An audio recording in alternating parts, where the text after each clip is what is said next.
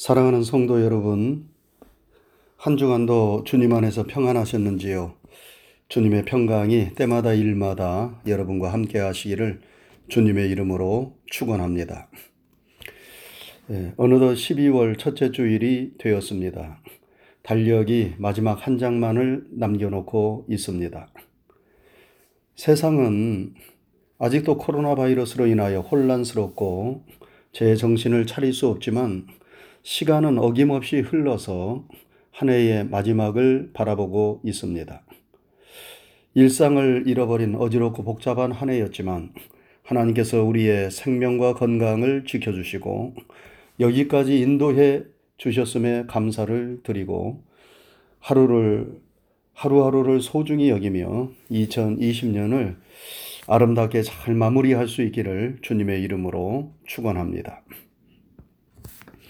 오늘 설교의 제목은 사랑은 모든 것을 견디느니라 입니다. 한번 따라하시기 바랍니다. 사랑은 모든 것을 견디느니라. 사랑은 모든 것을 견딘다는 이 말씀의 의미는 무엇입니까? 견딘다는 것은 참고 인내하며 이겨내는 것을 의미합니다. 모든 것을 견딘다는 것은 어떠한 난관, 어떠한 어려움, 시련도 참고 견뎌내는 것을 의미합니다. 마치 건물의 기둥이 건물의 모든 무거운 하중을 견뎌내며 그 건물을 지탱해 주는 것과도 같습니다. 사랑이 이 모든 것을 가능하게 해 준다는 것입니다. 여러분, 사랑에는 놀라운 힘이 있습니다. 그래서 사랑하면 도저히 감당할 수 없는 일처럼 보여지는 일도 감당하게 되고 도저히 해낼 수 없는 일처럼 여겨지는 일도 해내게 됩니다. 사랑의 힘은 참으로 놀랍습니다. 유대인들의 지혜를 모아놓은 탈무드에 보면 세상에는 강한 것이 12가지가 있다고 하였습니다. 우선 돌이 강합니다. 그러나 그 돌보다 강한 것은 쇠입니다. 돌은 쇠에 깎입니다. 그러나 쇠보다 강한 것은 불입니다. 쇠는 불에 녹아버립니다. 그러나 불보다 강한 것은 물입니다. 불은 물에 꺼집니다. 그런데 그 물은 구름에 흡수되고 구름은 바람에 날립니다. 그러나 바람도 인간을 날려 보내지는 못합니다. 그런데 그 인간도 고민에는 참혹하게 깨져 버립니다. 고민은 술을 마시면 사라지고 술은 잠을 자면 깨어나지만 잠도 죽음만큼 강하지는 못합니다. 그러나 그 죽음조차도 사랑을 이기지는 못합니다. 사랑은 죽음보다 강합니다. 그래서 성경 아가서에 사랑은 죽음같이 강하다. 이렇게 말씀했습니다. 참으로 사랑하면 죽음도 초월하지요. 그래서 이 세상에서 가장 강한 것이 무엇인가? 그것은 사랑이다. 이렇게 탈무드는 말합니다. 닭장에 불이 났습니다. 닭들이 불에 타 죽는데 가만히 앉은 자세로 불에 타 죽은 닭이 있었습니다. 하도 신기해서 그 닭을 들춰보니까 그 안에서 병아리가 나왔습니다. 어미닭은 자신이 불에 타 죽는 그 절박한 순간에도 자신의 새끼를 챙겼습니다. 그래서 그 새끼를 품고 자신은 불에 타 죽었습니다. 한낱 미물이라 할지라도 사랑의 힘은 이처럼 놀랍고 무섭습니다. 사랑은 모든 것을 견뎌냅니다. 사랑이 죽음보다 강한데 사랑이 이겨내지 못하고 견뎌내지 못할 일이 무엇이 있겠습니까? 사랑은 모든 것을 견딥니다. 어떠한 시련이나 역경도 참고 이겨냅니다. 여러분, 우리 인생에는 많은 시련들이 있지요. 우리는 우리의 삶이 아무런 시련이나 고통이 없이 평탄하고 형통하기를 원하지만 우리의 생각과 바람대로 되지 않는 것이 우리의 인생입니다. 우리의 인생길에는 여러 가지 시련들이 있습니다. 가정적인 시련, 경제적인 시련, 질병으로 인한 시련, 인간관계의 어려움으로 인한 시련 등등 불같은 시련들이 많습니다. 이러한 시련들을 만날 때 우리는 좌절하고 낭망하기 쉽지만 성경은 온전히 기뻐하며 인내를 이루라고 말씀합니다. 아니, 지금 당장 미칠 것 같고 죽을 것 같은데 온전히 기뻐하며 인내를 이루라니 그것이 말이 됩니까? 그러나 성경은 우리에게 그것을 가르쳐 주죠. 성경이 우리에게 가르쳐 주는 바는 시련을 만날 때 실없는 사람처럼 희희대라는 것이 아니라 시련 때문에 눈물 짓고 한숨만 쉬는 부정적인 자세로 시련을 맞이하지 말고 시련을 극복하고자 하는 적극적인 자세로 시련을 맞이하라는 말씀입니다. 우리가 시련을 만났는데 눈물 짓고 한숨만 쉰다고 그것을 극복하는데 무슨 도움이 되겠습니까? 우리가 시련을 피할 수 없다면 시련에 대하여 긍정적이고 적극적인 생각을 가져야 합니다. 여러분, 매일 해가 나는 좋은 날씨, 날씨만 계속되면 그 땅은 사막이 된다는 말이 있습니다. 우리가 지금 살고 있는 이 북가주는 전 세계에서 가장 기후가 좋은 것입니다. 그렇게 춥지도 않고 덥지도 않은 온화한 날씨가 1년 내내 계속됩니다. 그러다 겨울이 되면 비가 내려 메마른 대지를 촉촉히 적셔주고 죽어가는 것들을 파릇파릇 살아나게 합니다. 저는 살면 살수록 이 미국이 좋고 캘리포니아가 좋고 이 북가주가 좋습니다. 이곳에 살 수 있다는 것이 얼마나 감사한지 모르겠습니다. 그런데 여러분, 이곳이 전혀 비가 오지 않는 땅이라면 어떻게 되겠습니까? 사하라 사막처럼 되지 않겠습니까? 맑고 화창한 날씨가 좋지만 가끔씩은 비가 오는 굳은 날씨도 있어야 합니다.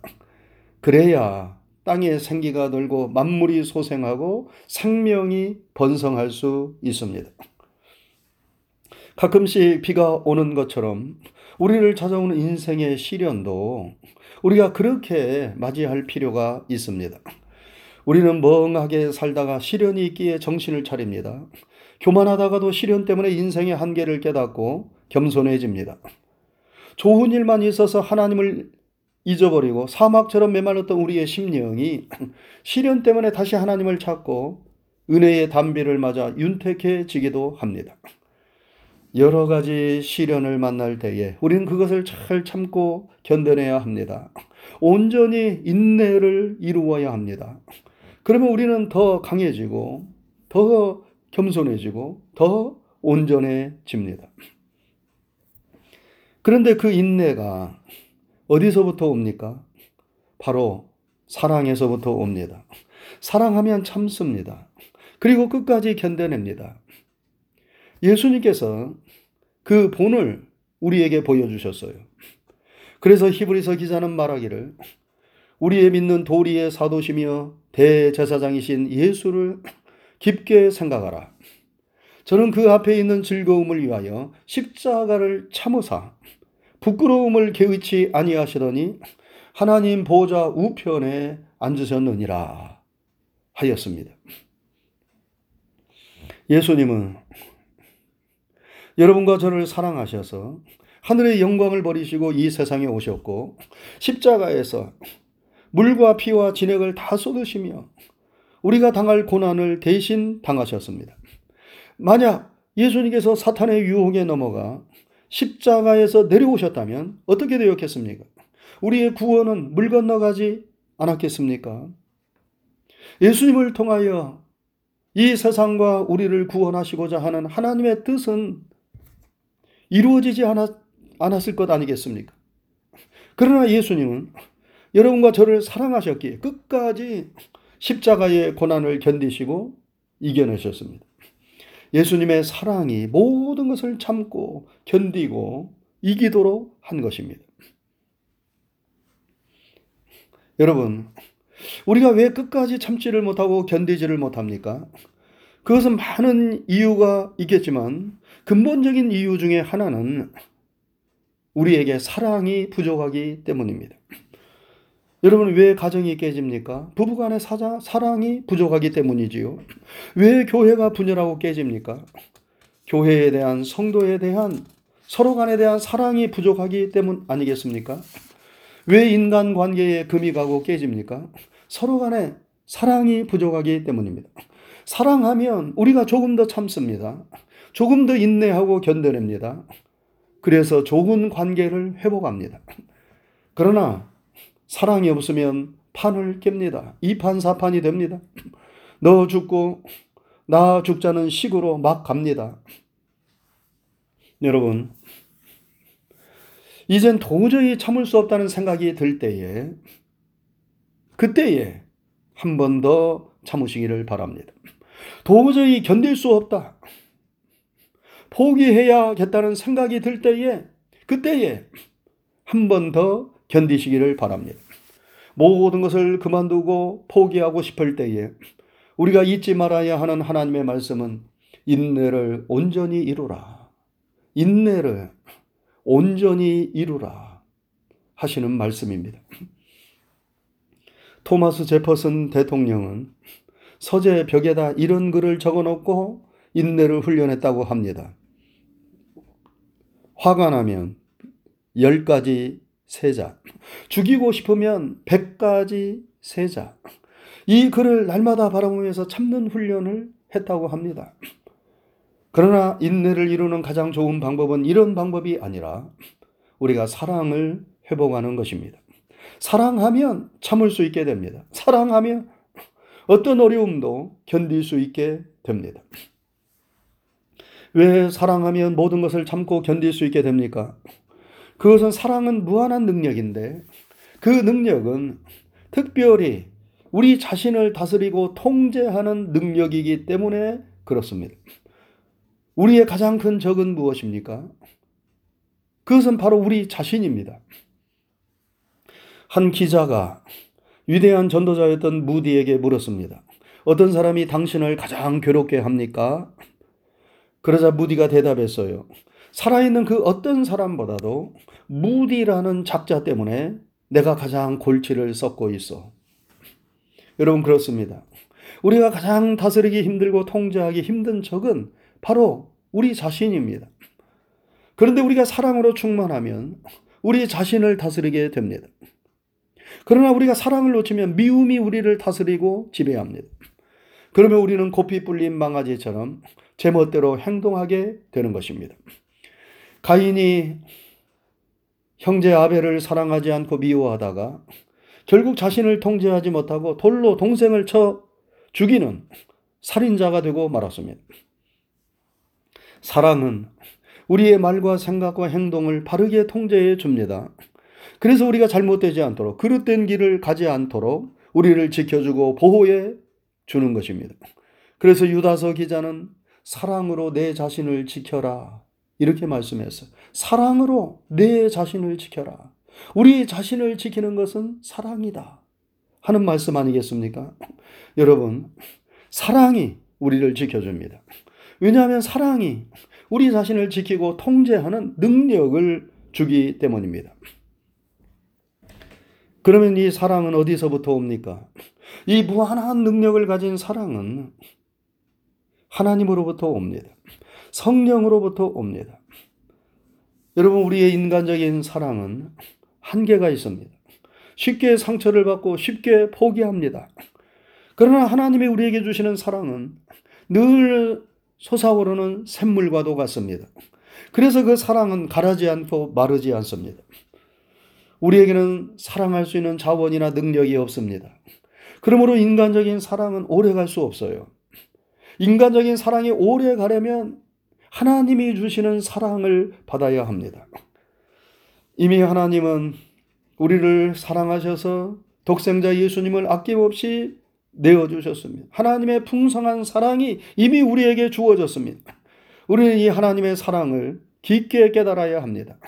우리가 연약할 때에, 죄인 되었을 때에, 하나님과 원수 되었을 때에, 경건치 아니하였을 때에, 아무런 하나님의 사랑을 받을 만한 자격과 조건이 없었을 때에, 여러분과 저를 사랑하신 하나님의 깊고 풍성한 사랑을 우리가 깊게 깨닫고 이 하나님의 사랑으로 우리의 심령이 풍성해져야 합니다.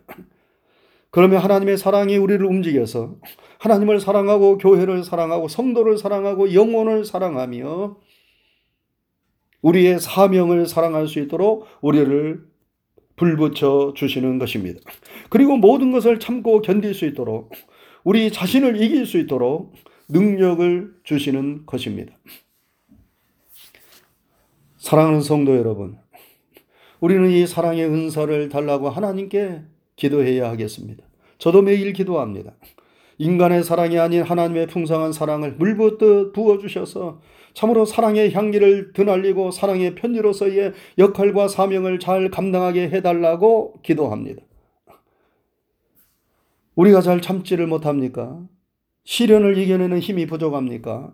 우리 자신을 다 잘 다스리지 못합니까?